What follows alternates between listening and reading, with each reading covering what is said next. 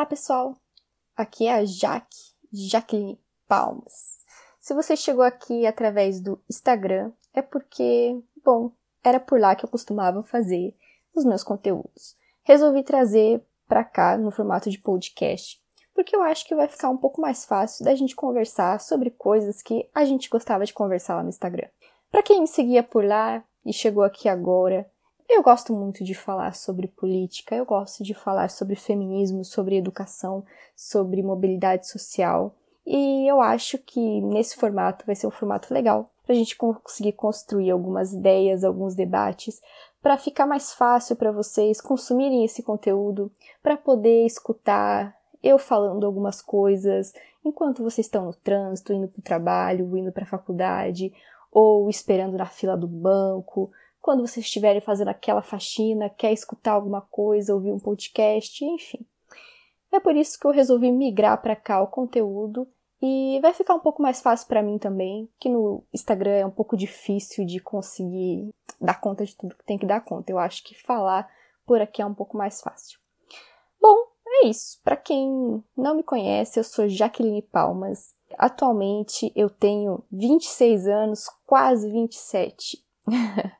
E tenho muita história para contar e tenho muita coisa para conversar com vocês.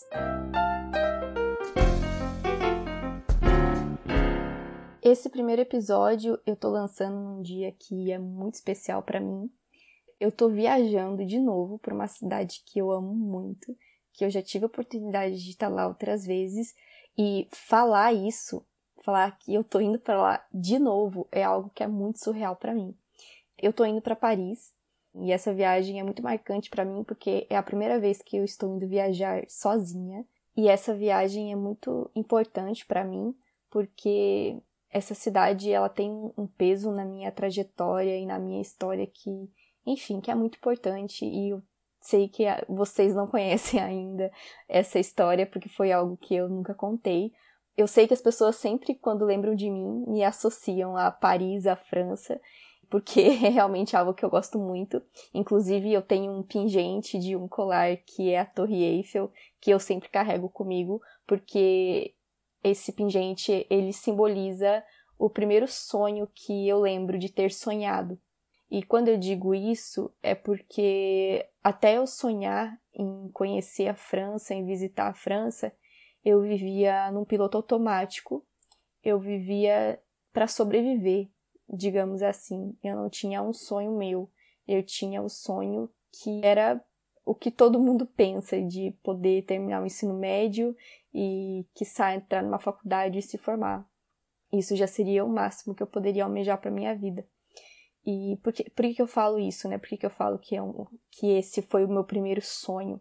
E o porquê que essa minha relação ela é tão forte e porque isso é tão significativo para mim. Se você me conhecia do meu Instagram de estudos, você com certeza já ouviu essa história que quando eu estava no meu ensino fundamental, que eu estudava num colégio na periferia de Curitiba, na região metropolitana de Curitiba, teve uma professora que falou para mim, enfim, para a turma que eu estudava, que todas as pessoas que estavam ali, nenhuma de nós entraria numa universidade pública, que nós não iríamos nem chegar perto de uma universidade pública que a universidade pública não era para pessoas como nós, que o máximo que a gente chegaria perto de uma universidade seria de uma faculdade qualquer que, né, ela denominou como Unisquina, que também tenho minhas ressalvas contra esse termo, mas é, é um papo para outro momento.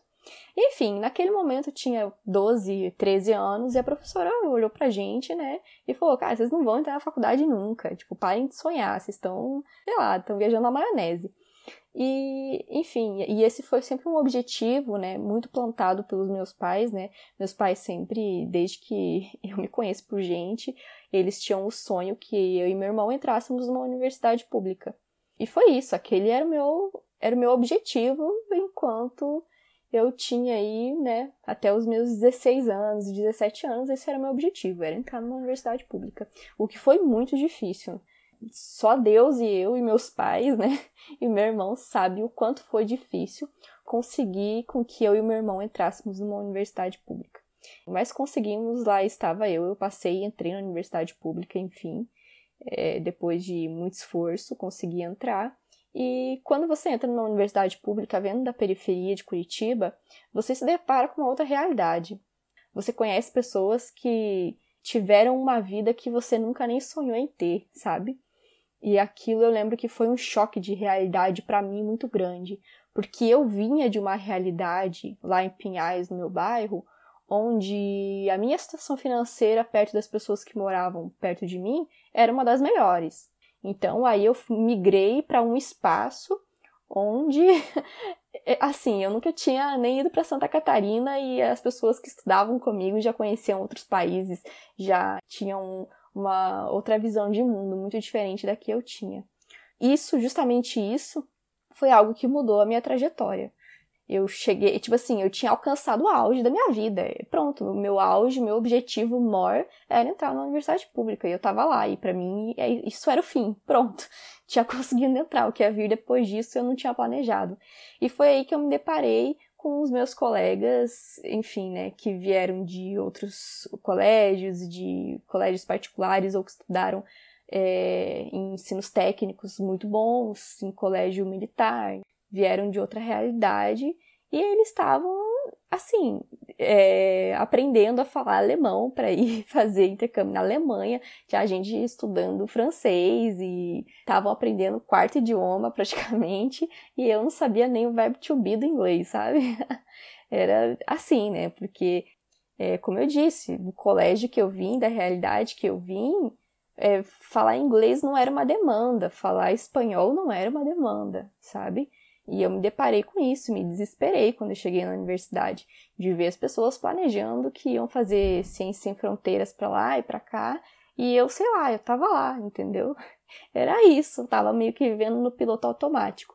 E foi aí que eu contei isso pro meu pai, né? Falei, pô, os meus colegas lá estão tudo aprendendo a falar alemão e francês, né? Já sabem o inglês, obviamente, eu não sei nada me bateu um desespero. Falei, como que eu vou concorrer com uma vaga de emprego com essa galera, né? Não vou conseguir nunca. E, e, e nesse período, logo que eu entrei na universidade, uh, o meu pai perdeu o emprego. E ele ganhou lá o dinheiro do seguro e tudo mais. E eu lembro que na época ele reservou uma parte desse dinheiro do seguro como se fosse para uma poupança. Porque eu já estava namorando, né? Já estava querendo casar, era nova, mas já estava planejando casamento tudo mais.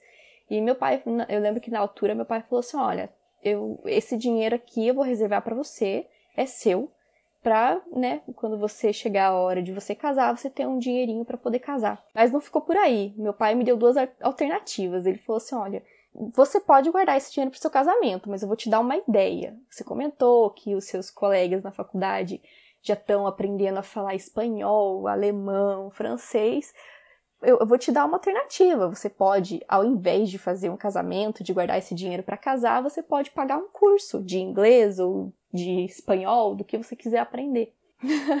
e foi aí que eu tive a brilhante ideia de ah, dane-se o casamento, eu vou fazer um curso de idioma, né? Porque eu já estou super atrasada em relação aos meus colegas, que vão ser, querendo ou não, os meus concorrentes no mercado de trabalho. E lá fui eu procurar uma escola para fazer um idioma. Eu lembro que na época eu estava em dúvida se eu faria francês ou se eu faria inglês, porque é óbvio que eu não sabia nada de nenhum dos dois.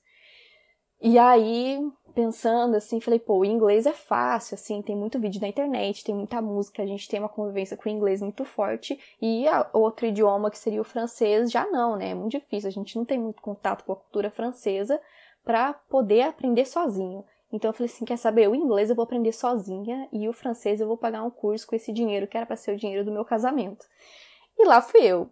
Paguei dois anos de curso, que era o dinheiro que, enfim, que era o que meu pai tinha me dado, que foi o dinheiro do, do seguro-desemprego dele.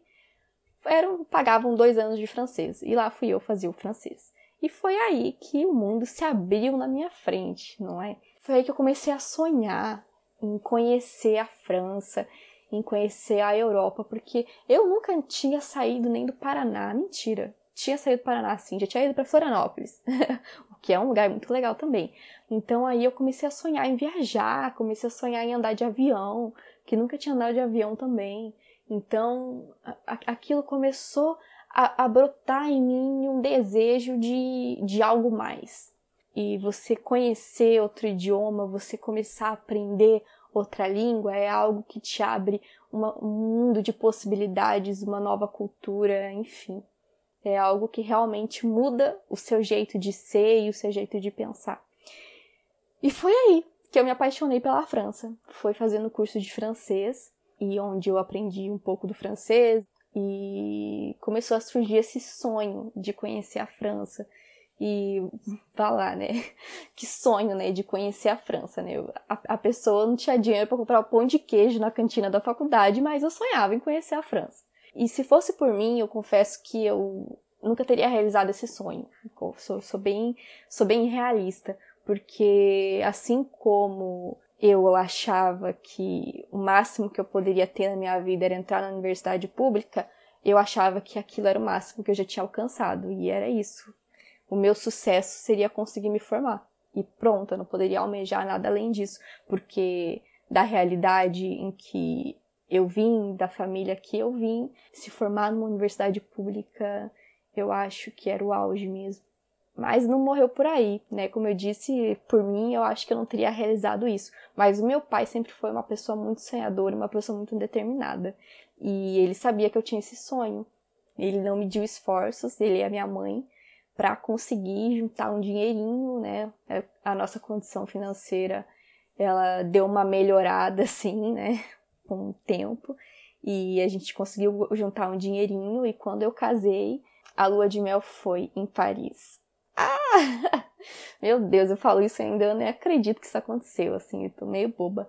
Mas saiu, a minha lua de mel foi em Paris. Eu lembro que eu nem planejei essa viagem porque eu realmente não achava que era algo possível.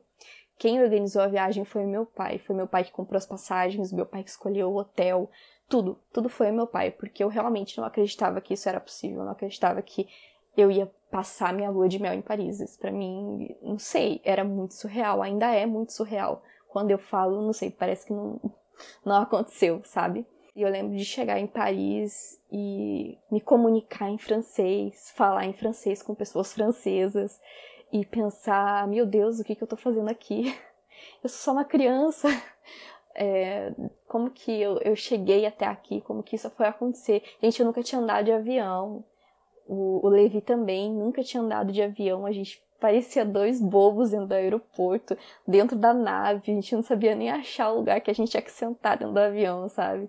Então foi uma experiência realmente maravilhosa, uma experiência que mudou a nossa vida, mudou a minha vida, a minha percepção. É por isso que eu sou tão apaixonada pela França, é algo muito mais que tem a ver com o meu crescimento como ser humano, meu crescimento pessoal, uma possibilidade de acreditar nos meus sonhos, que faz com que eu goste tanto. É mais pelo significado que tem da minha superação do que de fato da cidade. A cidade realmente é maravilhosa.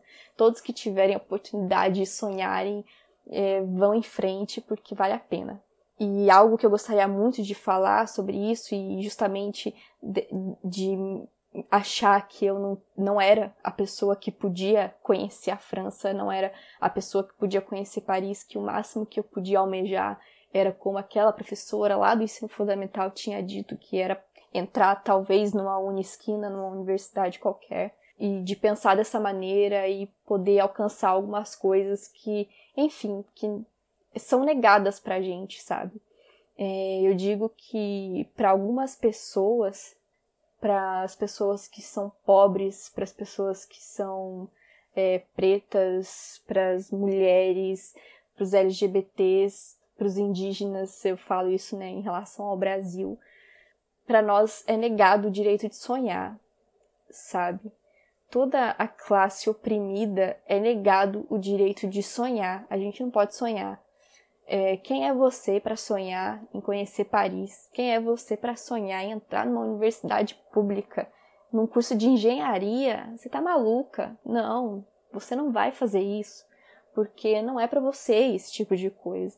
Você vai se sentir deslocado. E vou te falar uma coisa: se sente deslocado mesmo, porque você não veio daquele mundo.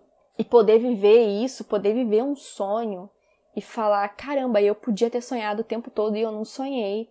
Eu podia talvez ter, enfim, ao invés do meu pai ter planejado a minha viagem E, e se eu tivesse acreditado que isso era possível, poderia ter sido eu planejado, sabe? Como é o que eu tô fazendo agora, né? Eu tô indo para Paris e sou eu que tô planejando o que eu vou fazer, porque é um sonho que eu sei que é possível que vai se realizar.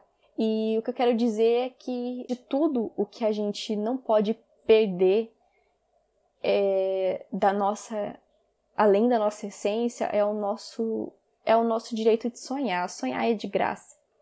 E a gente vive numa sociedade que tenta de várias formas podar os nossos sonhos. Tudo que eles querem é que a gente não sonhe.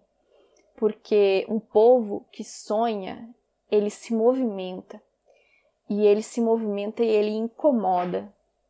E a partir do momento que você não aceita mais ser subjugado, a partir do momento que você não aceita mais ser submisso porque você tem um sonho e você está se movimentando para realizar esse sonho, você começa a atrapalhar.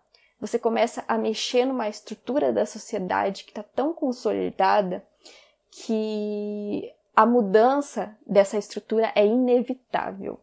É inevitável é, quando uma pessoa que é oprimida começa a sonhar e se movimentar, que ela não incomode a estrutura em que a gente vive. É inevitável que você caminhe e não olhe para trás e veja os seus semelhantes com os mesmos sonhos que você, que ainda não alcançaram esse sonho, e não querer voltar para buscar eles e mudar a estrutura que a gente vive para que eles tenham a mesma oportunidade que você teve. Então, eu acho que é um pouco sobre isso é tudo o que quem domina hoje a sociedade, tudo que nos oprime hoje, tudo que eles querem é que a gente viva no piloto automático, é que nós não tenhamos sonhos. Porque, como eu disse, quando a gente não tem um sonho, a gente a gente não se movimenta. Então, a gente acaba aceitando qualquer condição que nos é imposta porque a nossa prioridade é a sobrevivência, né? É muito difícil falar em sonhar quando você tem tantas pessoas, por exemplo, no Brasil hoje passando fome. Mas é muito importante a gente ter em mente e ter a consciência de que esse é o plano. O plano é que nós sejamos tão miseráveis a ponto de não conseguir pensar além da nossa sobrevivência, pensar além do que o que eu vou comer hoje à noite, o que eu vou comer amanhã. Então, quando a gente vive num país que oprime tanto a classe, eu diria assim, a classe trabalhadora como um todo, sonhar é um ato revolucionário. Sonhar é abalar com essa estrutura que continua perpetuando a desigualdade que existe no Brasil, que existe no mundo. Então, eu não estou dizendo que com um discurso barato de que se você sonhar, você vai realizar, não é isso. Tanto é que eu tenho muitos sonhos que eu não realizei, coisas que eu planejei que não deram certo. E provavelmente a maioria dos meus sonhos não vão se realizar. Mas quando você tem um sonho, quando você se permite é, esse capricho, digamos assim, de sonhar, você se movimenta, você anda, você busca ser diferente, você cria uma atmosfera em volta de você de mudança. E essa mudança não é só pessoal, é uma mudança coletiva. Talvez para você hoje a oportunidade não exista, mas para o próximo que vai vir depois de você exista. Talvez para você hoje realizar um sonho vai ser algo muito difícil, vai ser muito custoso, mas sonhar em criar uma sociedade onde as pessoas tenham a oportunidade de sonhar e realizar é algo que a gente não pode desistir. Senão a vida fica sem graça. É um pouco sobre isso que eu queria falar. Eu sei que, que quem está ouvindo esse primeiro podcast provavelmente é alguém que é meu amigo, que me conhece pessoalmente, e eu tenho certeza que essa é uma parte da minha existência que provavelmente você não conhecia assim tão de perto, e a gente poder conversar sobre isso, poder aprofundar nesse assunto, poder entender como a desigualdade no Brasil é algo que precisa ser combatida e como esse poder que nós temos em mãos de sonhar, se movimentar para mudar essa sociedade que não quer que a gente avance, é algo que é necessário e que é urgente. Espero poder conversar mais com vocês. Me mandem assuntos que vocês gostariam de conversar comigo. Falem para mim a opinião de vocês sobre o que a gente conversou hoje. Para mim, isso é muito importante. E para finalizar, já que a gente está falando de educação, de como que a educação ela pode enfim, fazer a gente enxergar a nossa realidade, fazer a gente enxergar a desigualdade que existe no Brasil, que está pautada entre aqueles que podem sonhar e realizar e aqueles que não podem nem ao menos sonhar porque a eles é negado esse direito, eu queria deixar aqui uma reflexão, uma frase de um homem que eu gosto muito e compactuo muito com os pensamentos, com os ideais dele, que é uma frase do Paulo Freire. Então, vou deixar aqui essa reflexão para vocês. Até a próxima. Seria uma atitude ingênua esperar que as classes dominantes desenvolvessem uma forma de educação que permitisse às classes dominadas perceberem as injustiças sociais de uma forma crítica.